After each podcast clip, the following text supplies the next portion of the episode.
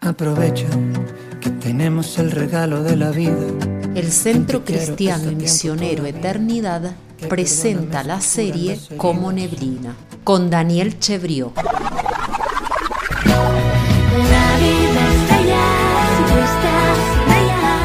Día 7.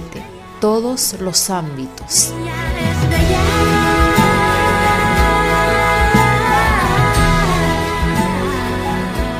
¿Qué tal amigos? Dios los bendiga. ¿Cómo están? Continuamos con la serie devocional Como Neblina. Contamos con la bendición y el gusto de estar con Daniel Chebrió. Muy bendecidos, ayer leí el post en padel.com que nos comparte Ever aquí más abajo para que nuestros lectores y oyentes nos compartan sus aportes, sugerencias o cómo ha sido de bendición para sus vidas.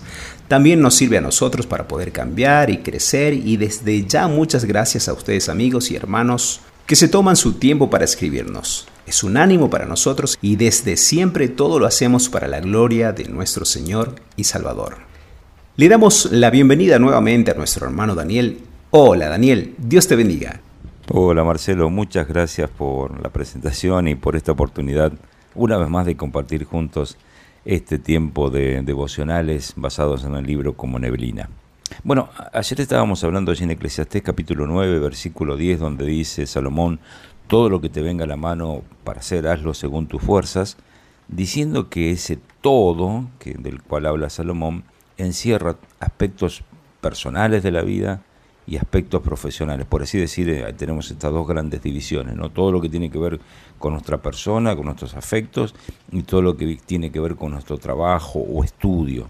Así que nosotros tenemos esta, esta oportunidad de entender cómo se vive la vida a través de estos textos y darle un valor adecuado y equilibrado a cada cosa. Pero tenemos a veces la tendencia de, de sobrevalorar algunos momentos y menospreciar otros, considerar algunos momentos de nuestra vida como si fueran vida de verdad y otros una especie de nebulosa de que podríamos llamarnos de no vida.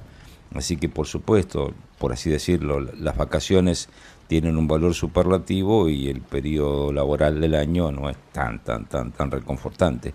Eh, bueno, tenemos esa tendencia de abrir y cerrar paréntesis, pero nosotros no podemos despreciar largos periodos de la existencia simplemente porque disfrutamos más unas cosas que otras. Tenemos que aprender a vivir la vida de una manera equilibrada y adecuada. Te voy a pedir, Marcelo, que nos leas Eclesiastés 9.9 y Salmo 128. Eclesiastés capítulo 9, verso 9 dice, Goza de la vida con la mujer que amas, todos los días de la vida de tu vanidad que te son dados debajo del sol, todos los días de tu vanidad, porque esta es tu parte en la vida y en tu trabajo con que te afanas debajo del sol. Salmos 128 dice, Bienaventurado todo aquel que teme a Jehová, que anda en sus caminos. Cuando comieres el trabajo de tus manos, bienaventurado serás y te irá bien. Tu mujer será como vid que lleva fruto a los lados de tu casa, tus hijos como plantas de olivo alrededor de tu mesa. He aquí que así será bendecido el hombre que teme a Jehová. Bendígate Jehová desde Sión, y veas el bien de Jerusalén todos los días de tu vida, y veas a los hijos de tus hijos, paz sea sobre Israel.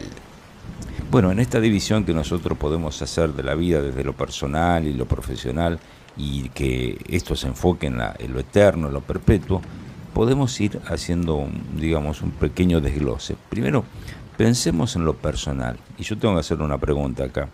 ¿Cómo anda la familia? ¿Cómo anda su familia? ¿Cómo está todo allí? Salomón dice sin muchas vueltas, goza de la vida con la mujer que amas. Esto lo menciona en Eclesiastés 9.9, pero es un texto que, que, se enfoca en todo el contenido de la Biblia respecto a lo que son las relaciones íntimas, personales y familiares. Tenemos que amar a la mujer, así como la mujer debe amar al marido, obviamente, y como los padres deben amar a los hijos y los hijos deben amar a los padres. Esta relación está planteada plasmada muy claramente en el Salmo 128, donde se nos dice que que el todo que pueda alcanzar una persona, lo máximo de una persona, la gran bienaventuranza es sentarse a su mesa, tener a su cónyuge a su costado y tener también allí en, la mesa, rodeando la mesa, los hijos, las nueras, los yernos, en armonía, comiendo una comida familiar junto y ver a los nietos correteando por ahí. Eso es lo más maravilloso. O sea, lo personal debe ser un tema clave para enfocarnos, aquellas cosas que tienen que ver con nuestros afectos y nada debería dejarlo a un costado. Debemos crecer, ¿por qué? Porque no hay nada mejor, se lo digo por experiencia y por la experiencia de muchas personas que están viviendo esta etapa de la vida. No hay nada mejor que llegar un día a una mesa familiar en armonía y debemos esforzarnos mucho para que esto sea una realidad. Pero de la misma manera debemos pensar en lo laboral, en lo profesional y preguntarnos, ¿nuestro trabajo es una bendición o es una maldición? Salomón está hablando allí en Eclesiastés 9.9, dentro del mismo texto que habla de amar a la, a la, esposa, está diciendo, esta es tu parte en la vida y en tu trabajo con que te afanas debajo del sol. Está diciéndonos que también es importante el trabajo. Nuestra tendencia a veces es no poner el máximo empeño en esa, por así decirlo, área nebulosa de la vida que llamamos trabajo. No, no, no. Por eso muchas veces desaprovechamos oportunidades de relacionarnos con personas, de desarrollarnos a nosotros mismos y de dejar marcas. El trabajo, lo laboral, el estudio es la gran oportunidad para dejar marcas trascendentes en esta sociedad, porque nosotros estamos puestos allí como luz en el, en el medio de las personas a través de nuestra experiencia laboral. Por favor, Marcelo, léenos Génesis capítulo 3, versículos 17 al 19. Génesis capítulo 3, verso 17 al 19 dice, Y al hombre dijo, por cuanto obedeciste a la voz de tu mujer y comiste del árbol que te mandé, diciendo, no comerás de él, maldita será la tierra por tu causa, con dolor comerás de ella todos los días de tu vida. Espinos y cardos te producirá y comerás plantas del campo. Con el sudor de tu rostro comerás el pan hasta que vuelvas a la tierra, porque de ella fuiste tomado, pues polvo eres y al polvo volverás. ¿Por qué tenemos esta tendencia a menospreciar el tiempo laboral? Bueno, yo creo que justamente el pasaje que acabas de leernos tiene que ver con, con ese tema. Hay como una, digamos, un inconsciente colectivo que lleva a pensar a la gente que el trabajo es una maldición o es la maldición de Génesis 3, o sea que se refiere al trabajo. Cuando dice comerás el pan con el sudor de tu frente, algunas personas dicen, bueno, ves, al hombre se le ha cargado este dolor, como a la mujer se le cargaron los dolores de parto por causa de la maldición. Pero no, lo que dice así el texto claramente, no es que el trabajo es una maldición, sino que la tierra ha sido maldita por el pecado del hombre y al, al ser humano le va a costar el doble de trabajo, mucho más trabajo, poder sacar el fruto de la tierra. Pero después que se ha, trabajado y que saca el fruto de la tierra, el fruto es una bendición y el trabajo en sí mismo es una bendición. Toda la Biblia nos da este concepto de que trabajar es lo correcto y es una bendición. Así que nosotros deberíamos darle una singular dedicación a nuestra experiencia laboral y profesional, porque eso es lo que agrada a Dios. Pero todo esto, tanto lo personal como lo profesional, debería estar enfocado en lo perpetuo. Y acá vale la pena preguntarnos, ¿pensó alguna vez en la eternidad? Allí en Eclesiastés 9, 10, también Salomón está diciendo, porque en el Seol a donde vas, no hay obra, ni trabajo, ni ciencia, ni sabiduría. La verdad es que dice algo concreto vamos hacia la eternidad. Por favor, Marcelo, léenos Eclesiastés 9.10 y 2 Corintios 6.2. Eclesiastés capítulo 9, verso 10 dice, Todo lo que te viniere a la mano para hacer, hazlo según tus fuerzas, porque en el Seol, a donde vas, no hay obra ni trabajo, ni ciencia, ni sabiduría. 2 Corintios capítulo 6, verso 2, porque dice, en tiempo aceptable te he oído, y en el día de salvación te he socorrido.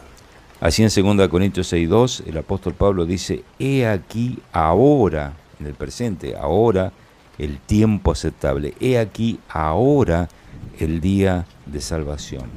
Aunque nosotros no lo entendamos, por medio del Señor Jesucristo, a través de nuestra fe en Él, al reconocer nuestra necesidad de Dios, reconociendo nuestros pecados y la obra de Cristo a nuestro favor, cuando nosotros creemos en Él, estamos aportando granitos de arena, por así decir, a la eternidad. Pero también cuando lo desechamos a Cristo, aportamos hacia la eternidad otros granitos de arena. Nuestra vida es una constante, eh, digamos, manifestación de cosas que se verán reflejadas en la eternidad. Por eso es esencial relacionarnos con Dios por medio de Jesucristo hoy. Hoy, ahora es el día de salvación, para que de esa manera podamos vivir una vida plena, con sentido, eh, que sea una existencia que tenga un propósito real aquí en la tierra ahora, ya sea a través de lo personal, la familia y a través de lo profesional. Aquello que se pueda enfocar en lo perpetuo, más allá de lo temporal. Para terminar, recordemos algo importante. Hagamos todo lo que podamos hoy, mañana será otro día. Muy bien, hasta aquí el devocional número 7 a recordar. Hagamos todo lo que podamos hoy. Mañana será otro día. Dios mediante será hasta mañana. Antes escuchamos la música de Zona 7, Neblina.